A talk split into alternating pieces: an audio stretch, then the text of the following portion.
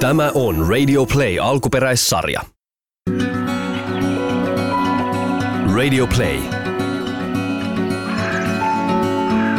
Ilmastovaroitus.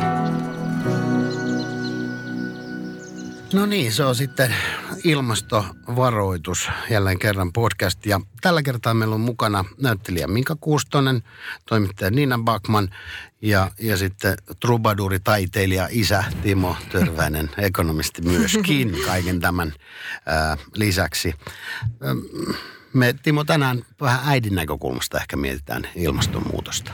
Joo, ja nimenomaan oikeastaan tämän päivän äidin, koska tämän päivän äidin silmille ikään kuin tämä koko homma hyppää eri tavoin kuin esimerkiksi mun sukupolven äitien tai mun oman äidin elämään. Ja kun kumpikaan meistä ei ole äiti, niin sen takia meillä on Minka ja Niina täällä kertomassa. Juuri näin. Ehkä me voidaan vähän isinä kertoa jotain.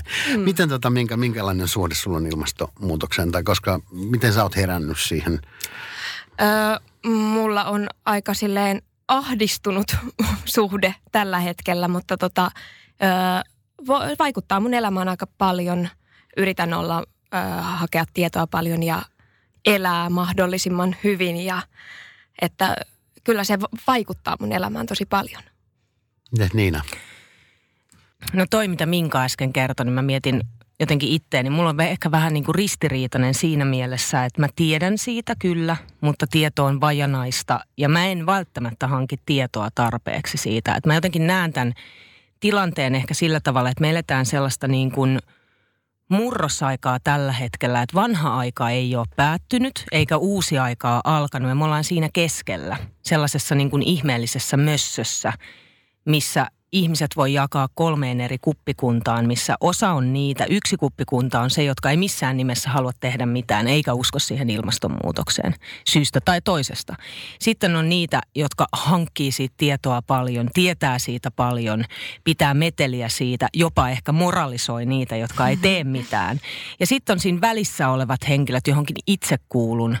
Eli että tiedän, uskon, haluan tulla talkoisiin mukaan, on huoli tulevaisuudesta, mutta sitten myös itsekkäällä tavalla toimin niin, että mä en muuta ihan kaikkea, koska arki on myös helpompaa sillä tavalla. Eli kyllä me niin kuin meidän perhe omassa arjessa, kyllä me talkoisiin osallistutaan kierrättämällä, käyttämällä mahdollisimman vähän autoa. Joo, pelkästään senkin takia, että mä asutaan Helsingin keskustassa ja kaikki on siinä.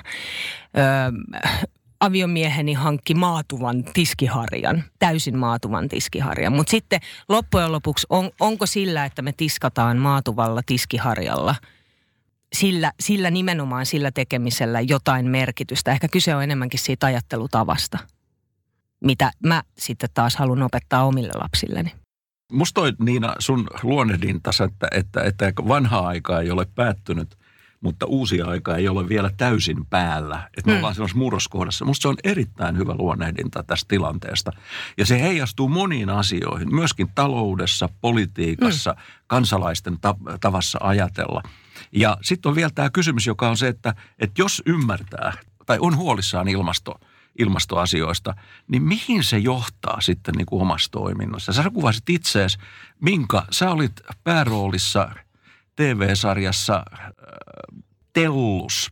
Ja mun täytyy sanoa, että mua kiusaa todella siitä, että se viimeinen tuotettu jakso jäi niin dramaattiseen kohtaan, että mä haluaisin tietää, mitä siinä oikein tapahtuu. Mutta älä Minka kerro, annetaan Timon olla jännityksen. Mutta se, että Tellushan on tavallaan, se on sarja, se on kuvaus ilmastonmuutoksesta, mutta samalla se on kuvaus ilmastoaktiiviryhmästä, joka itse asiassa sitten luisuu tämmöiseen niin kuin ilmastoterrorismin suuntaan. Niin miten tämän sarjan tekeminen vaikutti sun ajatteluus sekä ilmastonmuutoksesta että ikään kuin tästä ilmastonmuutoksen vastaisesta toiminnasta? Alkuun sanon sen, että Tellus tehtiin Ylelle siis muutama vuosi sitten, ja se oli ennen niin kuin tätä nyt päällä olevaa niin kuin IPCC-raportin jälkeistä aikaa, joka on niin kuin jotenkin vielä, että on herättänyt laajemman ympäristötietoisuuden, jos näin voi sanoa. Mutta toi oli mulle, toi Tellus-sarjan tekeminen, Eevin rooli siinä oli ensimmäinen sellainen herätys mulle, että mä oikeasti muutin elämääni ja pyrin tekemään sellaisia valintoja, että ne olisi ympäristöystävällisempiä. Hain silloin aika paljon tietoa ja silloin mä ensimmäisen kerran otin myrskyvaroituksen yhteyttä ja Jouni Keronen toimi muun muassa asiantuntijana meillä ympäristötietoisuudessa. Että me saatiin lisää tietoa, että me voitiin tehdä noi roolit. Ja se vaikutti tosi paljon. Ja sitten sen jälkeen tuli se sellainen suvantovaihe jotenkin, että mä vähän unohdin ja mä halusin unohtaa. Ja mä en enää kiinnittänytkään niin paljon huomioita asioihin. Ja sitten mä tulin äidiksi. Arvon äidit. Yksi sellainen julkisuudessa esitetty väite on, että lapsettomuus on paras ekoteko. Mitä ajatuksia teille äitinä tämä herättää? Niin, no toi on varmaan yksi näkökulma katsoa asiaa, mutta en mä omaa äitiyttäni millään lailla tai vanhemmuutta tai sitä, että mun tärkein tehtävä elämässä on omasta mielestäni olla äiti, niin en mä sitä kadu tulevaisuuden takia tai tämän hetken takia. Mä koen, että nyt tässä hetkessä ja tässä ajassa niin mun tärkeä tehtävä on tietysti valistaa omia lapsia siitä, että mikä on tilanne tällä hetkellä ja mitä me voidaan tehdä sen asian eteen. Mutta sitten täytyy kuitenkin muistaa se, että mullakin on 3 lasta, josta keskimmäinen 11-vuotias kantaa valtavaa huolta tulevaisuuden ja maapallon puolesta. Niin tällainen asiasanasto ilmastonmuutoksen kautta, niin se on ehkä sellaista sanastoa, mitä hän ei itse ymmärrä, mutta hän ymmärtää sen, että ihmisen toimi saa aikaan jotain pahaa maapallolle ja nyt meidän pitää tehdä jotain sen eteen. Mulla oli haastattelussa Radionovassa tällainen kirjailija kuin Laura Ertimo, joka on tehnyt ensimmäisen lasten tietokirjan ilmastonmuutoksesta, Ihmeilmat. Se on nyt tullut ja se kannattaa lukea, Minka, esimerkiksi sun, että jos sä haluat. Se on hyvää iltalukemista, vaikka sulla onkin tosi pieni lapsi vielä, mutta iltalukemiseksi. Siitä saa aikuinenkin tietää. Niin ensimmäinen tärkeä asia on, mitä Laura sanoi, on se, että aikuinen ja vanhempi ottaa selvää asioista. Ja sitten siinä vaiheessa, kun lapsi haluaa täysin omasta tahdostaan lähteä tekemään jonkinlaisia muutoksia, on se sitten vaikka perheessä kierrättäminen tai esimerkiksi minun tyttäreni, joka ottaessaan hampurilaisaterian, niin kieltäytyy juoman pillistä ja kannesta. Mikä on mun mielestä hienoa, mutta onko se, että kun tuossa on nimenomaan kyse siitä ajattelutavasta ja siitä, että mä haluan jollain lailla osallistua siihen, niin se, että jos lapsi haluaa omasta tahdostaan lähteä tekemään jotain tollasta, niin sitä ei saa hyssytellä eikä jarrutella. Se on hieno juttu, sitä pitää tukea tässä kohtaa ja mä koen, että vanhempana se on mun tehtävä. Kyllä. Joo. Mitäs Minka? Mä halusin ehdottomasti tehdä lapsen tästä tilanteesta huolimatta, että se kyllä mä sitä mietin ilmastonmuutosta, mutta en halunnut jättää tekemättä.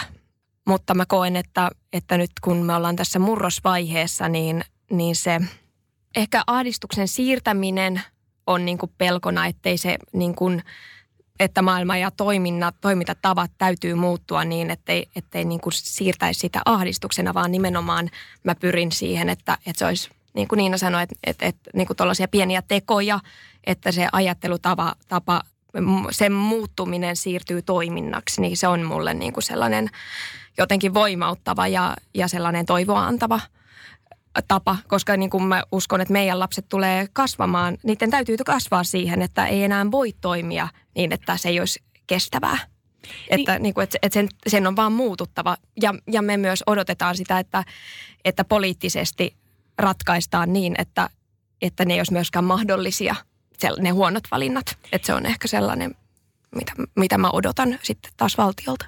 Niin ja meidän lapset ja nuoret elää tätä aikaa, missä ne saa sen informaation eteensä ja sen tiedon eteensä. Esimerkiksi todella helposti somesta, älykännyköistä, kaikista tällaisista.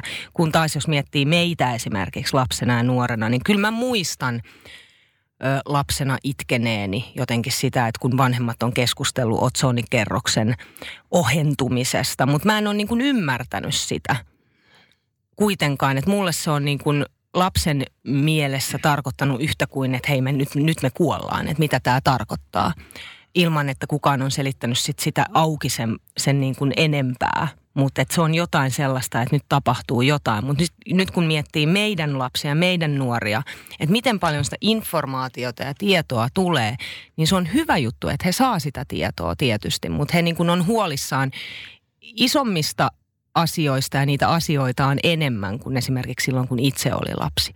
Ja mä itse kannan huolta tietysti siitä, koska mulla on sen ikäisiä lapsia, että he käy internetissä ja on somessa ja se on niin kuin osa sitä arkea. On tosi hienoa, että sieltä tulee se tieto.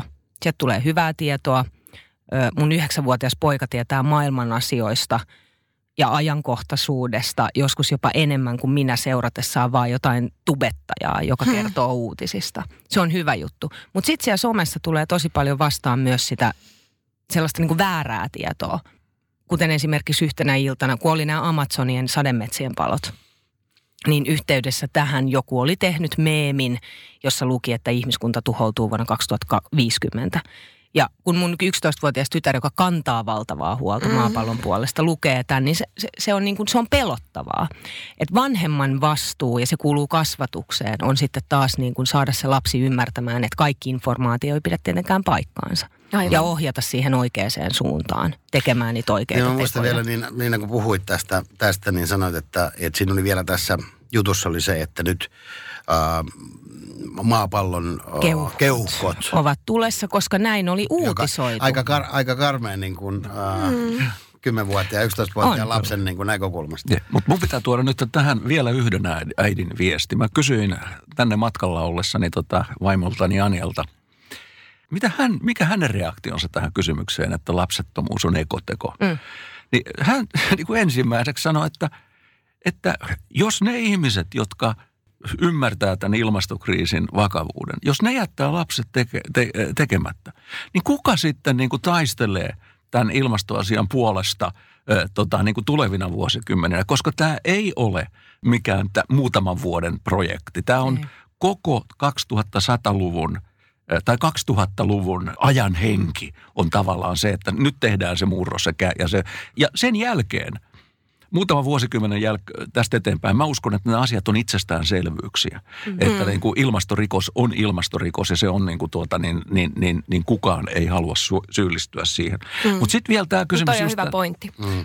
Tämä kysymys tästä niin kuin, sä kerroit Niina siitä, että sä itkit otsonikerrosta. Niin, nuoren.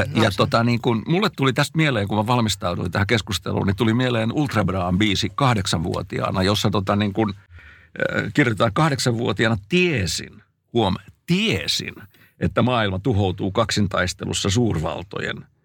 8-vuotiaana tiesin, että ihminen murskautuu silmänräpäyksessä historian. Anni Sinnemäen teksti. No nyt täytyy muistaa, että Anni Sinnemäki oli ihmelapsi. Tiesi asioista todella siis enemmän. Mutta hei, sä kerroit sun 8-vuotiaasta, kuinka se on huolestunut. Niin. Ei tähän tarvita ihmislapseutta, tarvitaan vaan korvat. Ja tämä on niin kuin yksi, mikä niin kuin mun mielestä meidän vanhempien niin kuin tehtävä on se, että ikään kuin osaa jotenkin suhteuttaa. Esko Valtaoja, myrskyvaroituksen hallituksen jäsen, joka on ollut meidän useissa näissä niin kuin ohjelmissa, hän aina sanoo sitä, että maailman loppu on peruutettu vaikka kuinka monta kertaa. Ja se vaan on vaatinut tavallaan yhteisiä toimia. Se ei ole mahdotonta peruuttaa maailman loppu. Ja tässä mielessä, kun näitä uutisia tulee, vanhempien yksi tehtävä on, tietysti mielessä mun tekisi mieli sanoa, että tämä 8-vuotiaana kertoo, että hei, ja sitä aikaisemmin, silloin kun mä olin teini-iässä, Vietnamin sota, Biafran nälänhätä, se oli ensimmäisiä tarinoita siitä, kuinka Afrikassa lapset kuolee. Ja silloin nuoret puhu siitä, että halutaanko me synnyttää lapsia tähän maailmaan. Luultavasti, jos me oltaisiin jätetty synnyttämättä, täällä olisi vähemmän ilmastotietoisia aikuisia tänä päivänä, koska jos sulla on niin kuin yhteiskunnallinen moraali olemassa – niin luultavasti sä siirrät sitä myös lapsillesi. Mm. Mutta tämä kaikki tietysti vaatii sen, että se vanhempi aikuinen hankkii sen tiedon, jotta se lapsi ei jää yksin sen tiedon kanssa, koska se on tosi pelottavaa, kun ei lapsi voi ymmärtää sitä. Minka, sulla on 1-vuotias lapsi. Puolitoista. Miten sä kuuntelit tämän Niinan tarinaa vähän vanhemmista lapsista ja mitä mietit, että minkälaisia haasteita siellä sitten on, kun sitä tietoa lähdetään itse keräämään ja aletaan tiedostaa ehkä enemmän näitä asioita. Tuo on tosi mielenkiintoista mun mielestä kuulla, koska niin kuin musta tuntuu, että nyt on vielä erityisellä tavalla, kun on esimerkiksi Greta esikuvana, niin että se jotenkin fokusoituu myös niin kuin lapsiin ja nuoriin se tulevaisuuden pelko. Että se on niin kuin jotenkin, musta tuntuu, että eri tavalla vielä, koska on käsillä heidän tulevaisuus. Että se on niin kuin tärkeä, tosi tärkeä tehtävä erityisesti nyt niin kuin meillä kasvattajina ja musta olet hirveän hienosti niin kuin suhtaudut tuohon ja toi tiedon antaminen on varmaan niin kuin sellainen, mihin pitää oikeasti paneutua ja se on niin kuin, sitä voi tehdä koko ajan ja se on ehkä sellainen, niin kuin, että sellaiseen mukatietoon törmää tosi paljon somessa, että jos mä jaan jonkun ilmastoaiheisen postauksen esimerkiksi, niin sieltä tulee tosi paljon niin kuin ilmastonmuutoksen kieltäjien kommentteja siitä, että maapallo on lämmennyt toistuvasti. Ja on tärkeää ymmärtää se, että tämä on nyt eri juttu. Tämä on eri juttu, koska tämä on niin kuin, ihmisen aiheuttamaa ja että, niin kuin, että juuri tämä mukatieto, niin kuin, että ei tule sitä niin kuin, sitten jaettua väärää tietoa eteenpäin, vaan keskittyy toimintaan, keskittyy oikeaan tietoon, keskittyy siihen, että äänestää ja keskittyy niin kuin toivoon. Yksi iso syy, minkä takia tätä ohjelmaa me Timon kanssa nyt jo toista kautta itse asiassa tehdään, on ilmastoahdistuksen vähentäminen. Me ollaan haluttu tässä sarjassa kyllä niin kuin enemmän vähentää tai enemmän löytää niitä keinoja, millä me voitaisiin niin kuin sitä helpottaa. Toinen asia, mikä Niinan puheessa tuli tuossa esiin muutamaankin kertaan, oli se, että riittääkö tämä? Tehdäänkö riittävästi? Auttaako se mihinkään? Miten sä, Timo, vastaat? Ensinnäkin se on ihan selvää, että me tehdään tänä päivänä aivan riittämättömästi. Mutta ajatus siitä, että me voitaisiin tänään päättää siitä, että huomenna tehdään riittävästi, se on täysin epärealistinen. Kaikki menee pienien käytöspolkujen kautta ja ne alkaa kasvaa, kun yhä useammat tekee yhä enemmän, niin yhtäkkiä se, mikä on ekaksi, kaikki alkaa pienestä. Ja sitten kun se kasvaa, niin yhtäkkiä me huomataan, että hei, eihän me tarvitse enää kysyä näitä samoja kysymyksiä, kun me esitettiin silloin vuonna 2019. Mm-hmm. Mutta että esimerkiksi juuri tämä, mitä Niina sanoi lapsestaan, joka ei halua ottaa kahvikupin päälle muovikantta ja mukia ja pilliä. Niin yhtenä tekona, niin sehän on mitätön. Mutta ensinnäkin se kertoo sille yritykselle, että jos näitä alkaa tulla tarpeeksi, niin ne rupeaa miettimään, että hei, ehkä me ei olekaan fiksua profiloitua nyt tämmöisenä firmana, että me korvataan se jollakin muulla ratkaisulla. Toinen on se, että sille lapselle se on nyt ensimmäinen ele, mitä hän tekee. Ja luultavasti hän sen jälkeen tekee seuraavia eleitä. Mm-hmm. Se on sulle äitinä yksi viesti. Mm. Ja sitten huomaatte, että hei, me ollaan tästä asiasta mutta samaa mieltä. Se voi lujittaa tuolla äidin ja lapsen suhdetta, kaikki tämmöiset näin, ja joka taas johtaa sitten seuraavaan asiaan. Ja esimerkin kautta. Mm. No siis näin mä itsekin ajattelen, että se on nimenomaan se, että siinä tällä lapsella on jo se ajattelumalli, niin se on mun mielestä niin kuin, että siitä me lähdetään liikkeelle, vaikka teot itsessään on sitten loppujen lopuksi pieniä, onko se sitten tämä kansit ja pillit, tai että tytär on perustanut Instaan tilin, pelastetaan maailma vai oliko pelastetaan maapallo, jossa niin kuin kerää roskia, kuvaa sitä kun kerää roskia. Ihan. Tänään viimeksi laittoi sinne kuvan, missä kuvatekstinä oli, että luonto on kaunis, kun pidetään se puhtaana. Wow. Mm. Se että pelastaako se tulevaisuuden, niin kysymys on pelkästään siitä ajattelumallista. Ja kyllähän se pelastaa. Tästä me ollaan puhuttu. Ne pienet teothan on se ratkaiseva. Ei tosta enää paluuta, kun on muuttanut ajattelun noin. Onneksi. Kun sä kerroit tästä, tai okei, tämmöinen pillin pois jättäminen. Niin sitten joka, mun mielestä se on kansalaisteko. Se on pieni, mutta se on oikeansuuntainen.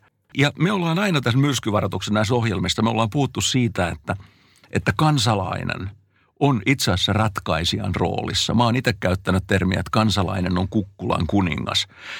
Tässä tapauksessa sun lapsesi kertoo yritykselle viestin, että toivoisin, että teidän yrityksenne ei käyttäisi tämmöisiä muovijuttuja. Ja kun niitä on tarpeeksi, se yritys muuttaa toimintaansa. Kun yksi yritys muuttaa, niin sen jälkeen niin kuin muut seuraa perässä.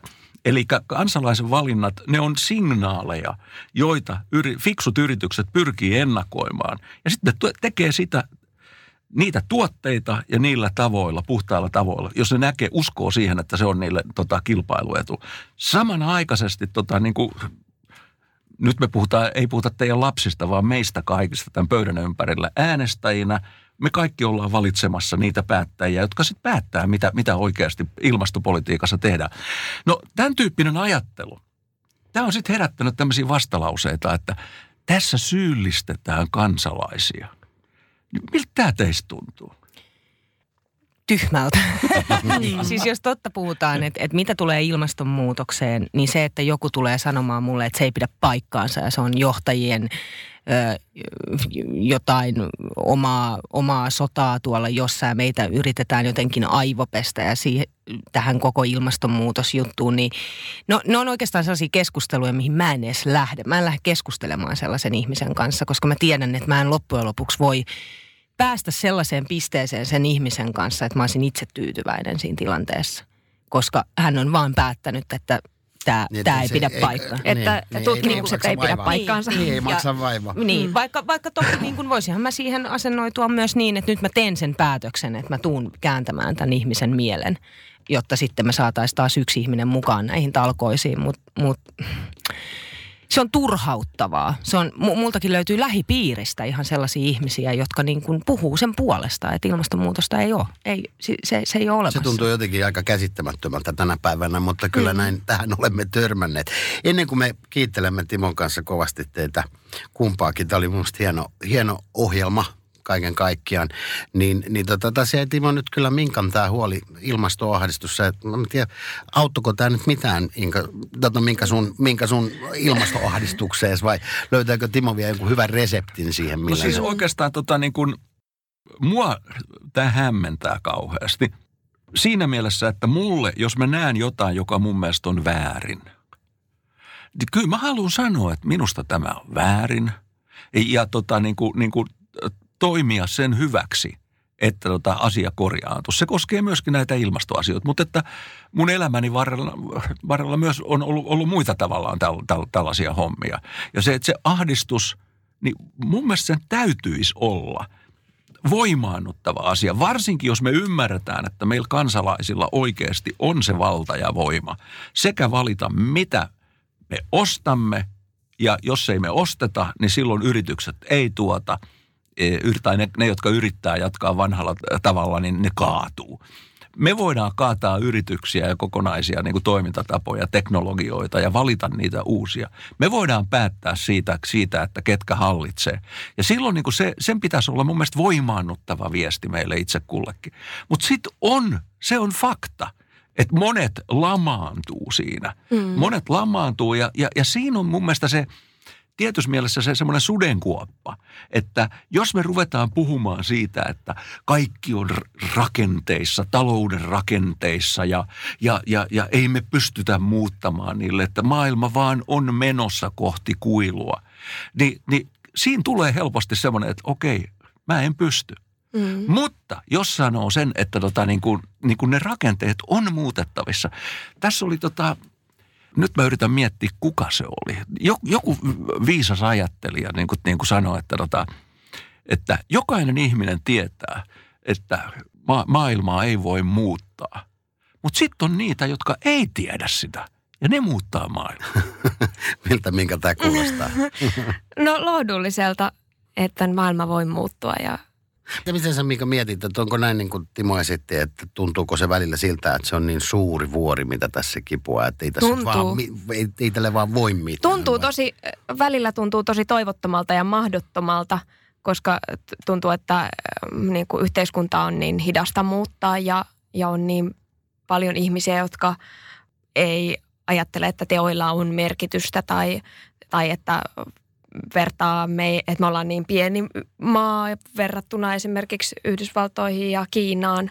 Tosi monet ajattelee sitä, että ei sillä oikeasti ole merkitystä, mutta mä ajattelen niin, että jos meidän teoilla ei olisi merkitystä, jos yhteiskunta ei olisi muutettavissa, niin silloin me vaan oltaisiin toivottomia. Toivo edellä pitää mennä, pitää olla toivoa. Ja kun näihin on ratkaisut olemassa, pitää vaan uskaltaa myös ottaa ne askeleet. Pitää uskaltaa hypätä siihen uuteen aikaan. Ja se on, niin kuin, se on täysin mahdollista. Ja meillä on onneksi paljon viisaampia ihmisiä kuin minä, joka en ole asiantuntija tässä asiassa, vaan toimin niin kuin ihmisenä, joka on huolestunut ilmastonmuutoksesta. Niin, mä luotan siihen, että minun pienillä teoilla on merkitystä, mutta että yhteiskunta voi muuttua isosti, kun me vaan niin kuin myös sitä vaadimme, uskalletaan vaatia. Ja mä rukoilen ja toivon, että mun pienellä 1,5-vuotiaalla pojalla on hieno maapallo, jossa asua vielä tulevaisuudessa. Ihan varmasti on. Timon loppusanat. Mä palaan siihen, mitä Niina sanoi tuolla, että ikään kuin tuntuu siltä, että vanha maailma on vielä niin kuin päällä, mutta uusi maailma on jo tuloillaan. Ja että me ollaan siinä välikohdassa jollakin tavalla. Ja yksi asia, mikä tekee musta hirveän paljon optimistisemman, on se, että tavallaan, lähtöajatuksena se, että silloin kun on tarpeeksi niitä voimia liikkeellä, jotka eivät kerta kaikkiaan halua, että me mennään tähän pahimpaan ilmastokatastrofiin, niin silloin arpa on heitetty. Se on jo heitetty. Ja nyt me tiedetään se, että tänä päivänä roopesedät, iso raha, ne toteaa niin, että ilmastonmuutoksen eteneminen on riski niiden pääomien säilyvyydelle. Ja tänä päivänä finanssimarkkinoilla isoimmat toimijat lähtee siitä, että ne tsekkaa kaikessa, mitä ne rahoittaa, miten siihen vaikuttaa ilmastoriskit ja pyrkii irtautumaan niistä. Ne on huonoja sijoituskohteita, joihin kohdistuu ilmastoriski. Pitää päästä mukaan puhtaampiin liiketoimintoihin. Ja nyt yritykset, maailman johtavat yritykset, ne on lähtenyt siitä, että ne toteaa, että puhtaus, vähähiilisyys on niille kilpailutekijä, eli pyritään siirtämään siirtymään irti fossiilisista energia- ja lähteistä. Ja kaikki tämä on nyt sitä, joka tulee, että se on se murros meneillään. Ja silloin kun ei pelkästään fiksut ihmiset, fiksut äidit on mukana tässä liikkeessä, mutta silloin kun myöskin niin kuin tavallaan roopesedät on siellä joukoissa, niin yllättävältä kuin se tuntuukin, niin se onnistumisen mahdollisuus on paljon paljon suurempi kuin mitä useimmat tänä päivänä voisi kuvitella. Kiitoksia valtavasti kaikille. Kiitos.